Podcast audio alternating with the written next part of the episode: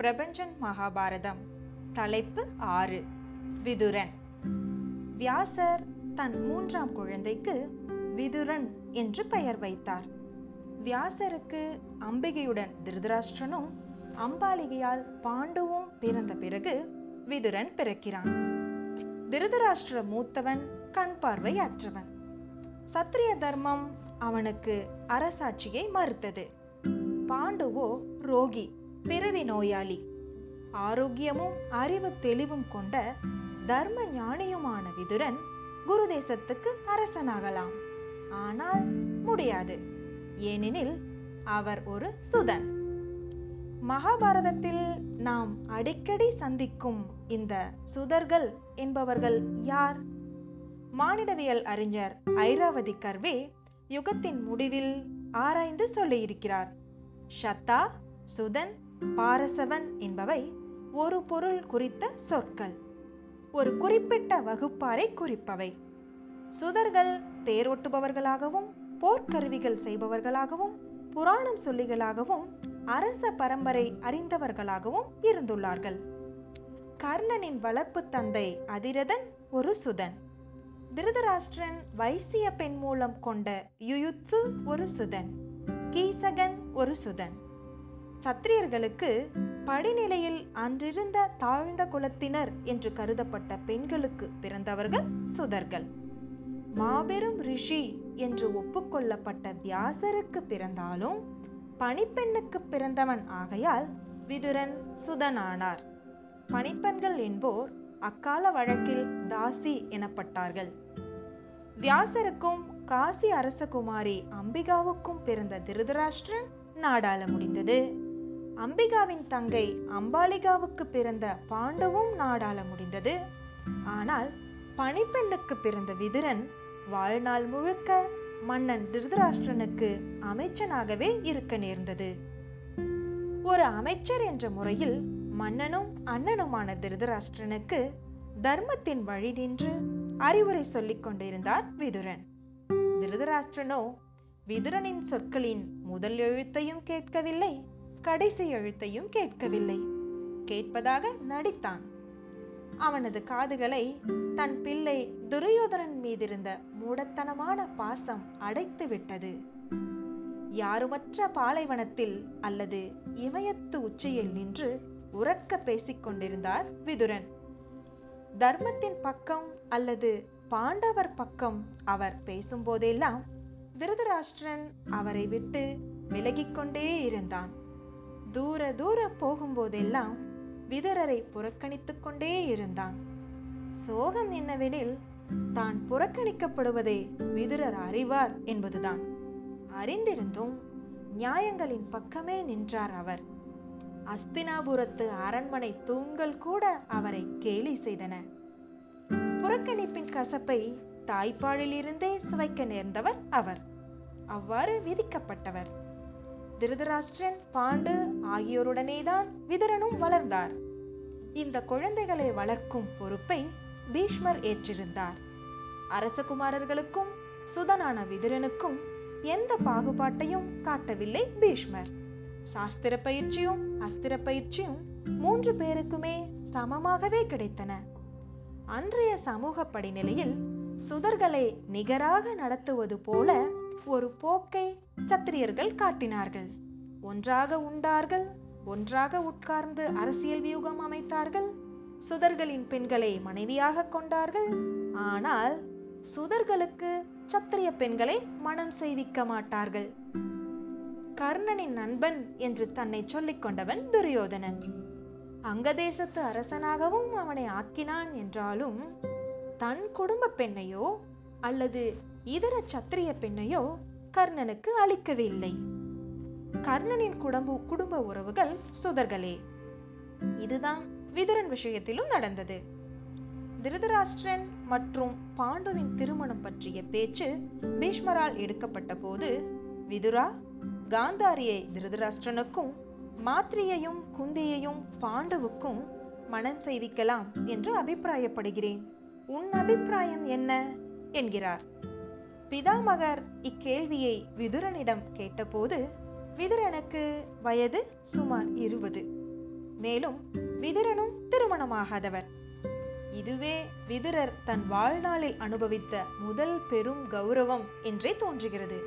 பிதாமகர் மன விஷயம் பற்றி ஒரு இளைஞனிடம் பேசுகிறாரே. ஆனால் விதுரனின் திருமணம் பற்றி பேசவில்லை என்பதையும் நாம் கவனிக்க வேண்டும். மூத்தவர்கள் இருவருக்கும் திருமணம் முடிந்த பிறகு சில மாதங்களுக்கு பிறகே தேவகன் என்ற அரசனின் அரண்மனையில் பணியாற்றிய பணிப்பெண்ணின் மகள் கன்னியா என்பவளை விதுரனுக்கு தேர்வு செய்கிறார் பீஷ்மர். விதுரனின் தாயான அந்த பணிப்பெண் எவ்வளவு காலம் அம்பிகாவுக்கு தாதியாக இருந்தால் என்கிற குறிப்பு ஏதும் இல்லை. விதுரன் அமைச்சு பொறுப்பு ஏற்கும் வரைக்கும் அந்த தாயும் அந்த அரண்மனையில் இருந்திருக்க வேண்டும். தன் குடும்பத்தை தன் பிள்ளைகளை அரண்மனை சூழலுக்கு வெளியே தனித்தே வைத்திருந்திருக்கிறார். தமக்கு இருக்கும் புறக்கணிப்பின் கூர் நகங்களை தன் வாரிசுகள் காணாதிருக்க வேண்டும் என்று அவர் நினைத்திருப்பாராகில் அது ஏற்கத்தக்கதாகவே இருக்கும். விதுரன் மேல் துரியோதனனுக்கு ஏற்பட்ட பகை அவன் பிறந்த முதல் நாளில் இருந்தே என்றால் ஆச்சரியமாக இருக்கும். ஆனால் அதுவே உண்மை. துரியோதனன் பிறந்தபோது கழுதை குரலில் ஒளி எழுப்பினான். சகல தீ நிமித்தங்களும் பூமியில் ஏற்பட்டன. மண்ணில் தீச்சுவாலைகள் தோன்றின. இந்த துர்நிமித்தங்கள் நேர்ந்ததால் விதுரர் நிமித்தகர்களுடன் கலந்துரையாடுகிறார். அவர்கள் பிறந்த குழந்தையால் குலநாசம் ஏற்படும் என்கிறார்கள். ஓர் உண்மையான அமைச்சனாக இதை எதிர்கொள்கிறார் விதுரர். தேசம் காக்கும் பொருட்டும் கௌரவ வம்சம் அழியாமல் இருக்கும் பொருட்டும் தனக்கு இருக்கும் அரசியல் பொறுப்பு காரணமாகவும் திருதராஷ்டனிடம் நேர் நின்று பேசுகிறார் விதுரர். ஒரு குடும்பத்தை காக்க தனி ஒருவனை தியாகம் செய்யலாம். ஒரு கிராமத்தை காக்க ஒரு குடும்பத்தை தியாகம் செய்யலாம். ஒரு நாட்டை காக்க ஒரு கிராமத்தையே தியாகம் செய்யலாம். ஒருவர் தன் ஆத்மாவை காக்க பூமியையே தியாகம் செய்யலாம். அரசே குலகாலனாக வந்திருக்கும் இந்த குழந்தையை புறக்கணிப்பதே தேசத்துக்கும் உனக்கும் நல்லது என்கிறார். திருதராஷ்டிரன் பிள்ளை பாசத்தை காரணம் காட்டி அச்சொற்களை ஏற்கவில்லை. எந்த தலைவன் நெறி கடந்த தன் பிள்ளைகளை நியாயத்தின் பொருட்டு கைவிட்டிருக்கிறான்? இது துரியோதனன் அறிந்தபோது அந்த கணம் விதுரன் விரோதியானார். திருதராஷ்டிரன் கூட மனத்தளவிலே விதுரனை பல சமயங்களிலே வெறுக்கவும் செய்தான். இதற்கு பின்னால் ஆழமான மனப்பிரச்சனை இருக்கிறது. யோகியர்களை அயோக்கியர்களுக்கு பிடிப்பதில்லை என்பதுதான் அது. ஆனால் இவை அனைத்தையும் விதுரர் அறிந்திருந்தாலும் அது பற்றி கவலையே படவில்லை. தன் தர்ம பறையை அவர் முழக்கியபடியே இருந்தார். பாண்டவர்கள் மேல் விதுரனுக்கு அசாத்தியமான அன்பு இருந்தது. குறிப்பாக தருமன் மேல் மகன் போன்றே பாசம் காட்டினார். விதுரனும் தர்ம தேவதையின் அம்சம் என்கிறது மகாபாரதம். தர்மனும் அந்த அவதாரம்தான் என்கிற கதை மிக நுணுக்கமானது.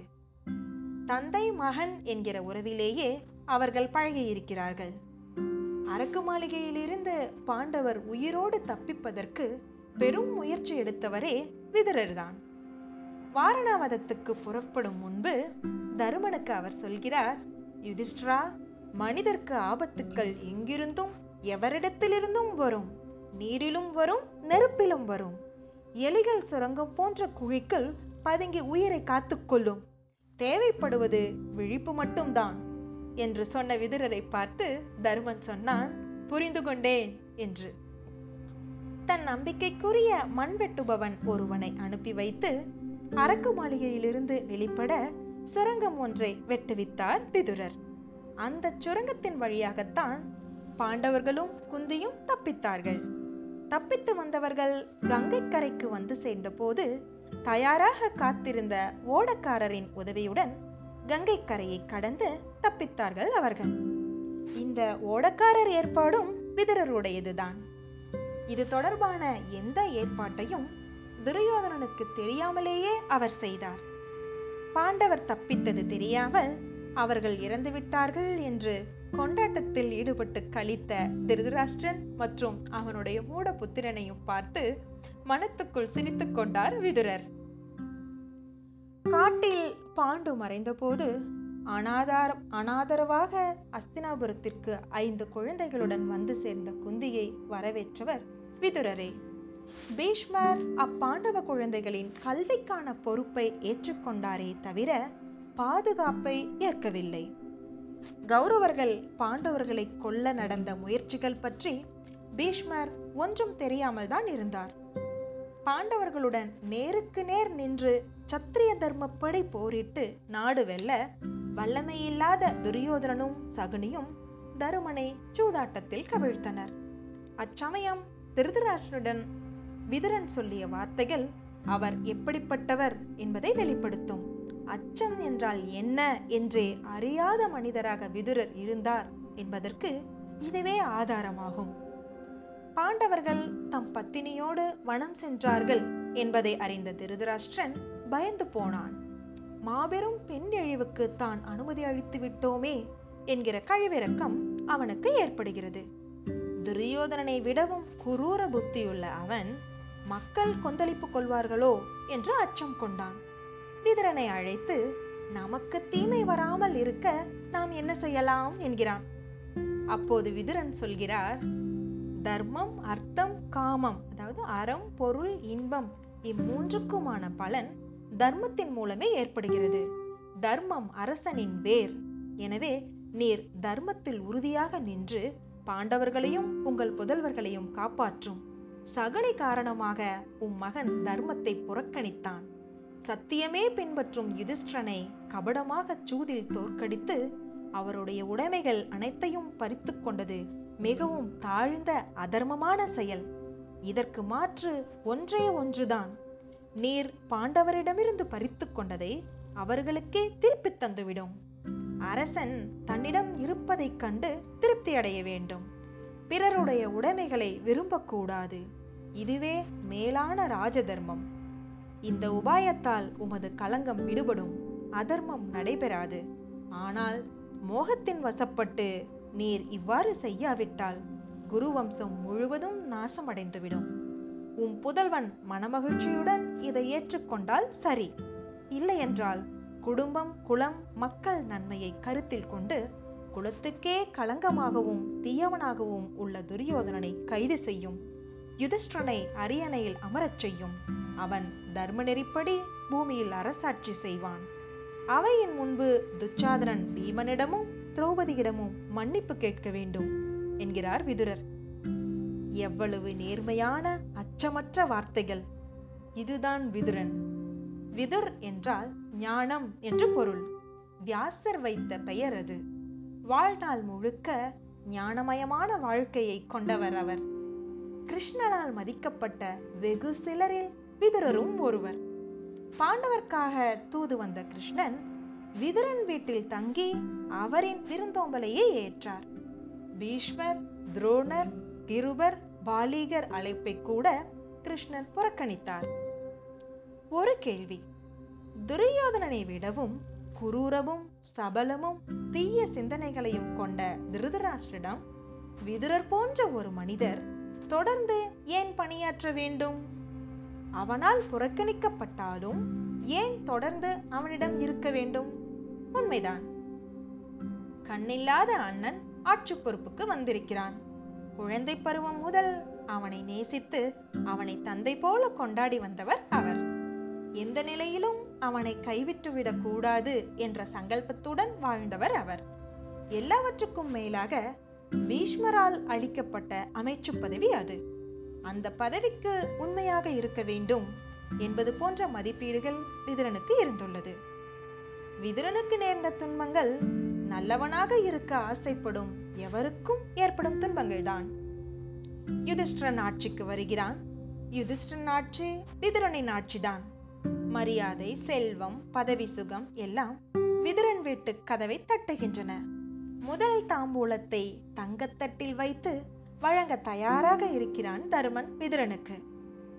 வனவாசம் புறப்படும் திருதராஷ்டிரனுடனும் காந்தாரியுடனும் புறப்படுகிறார் விதுரர். ஒரு ஏவலனைப் போல காட்டில் தன்னந்தனியாக தவம் செய்து தன் உடம்பை விட்டு விடுதலையாகிறார் விதுரர்.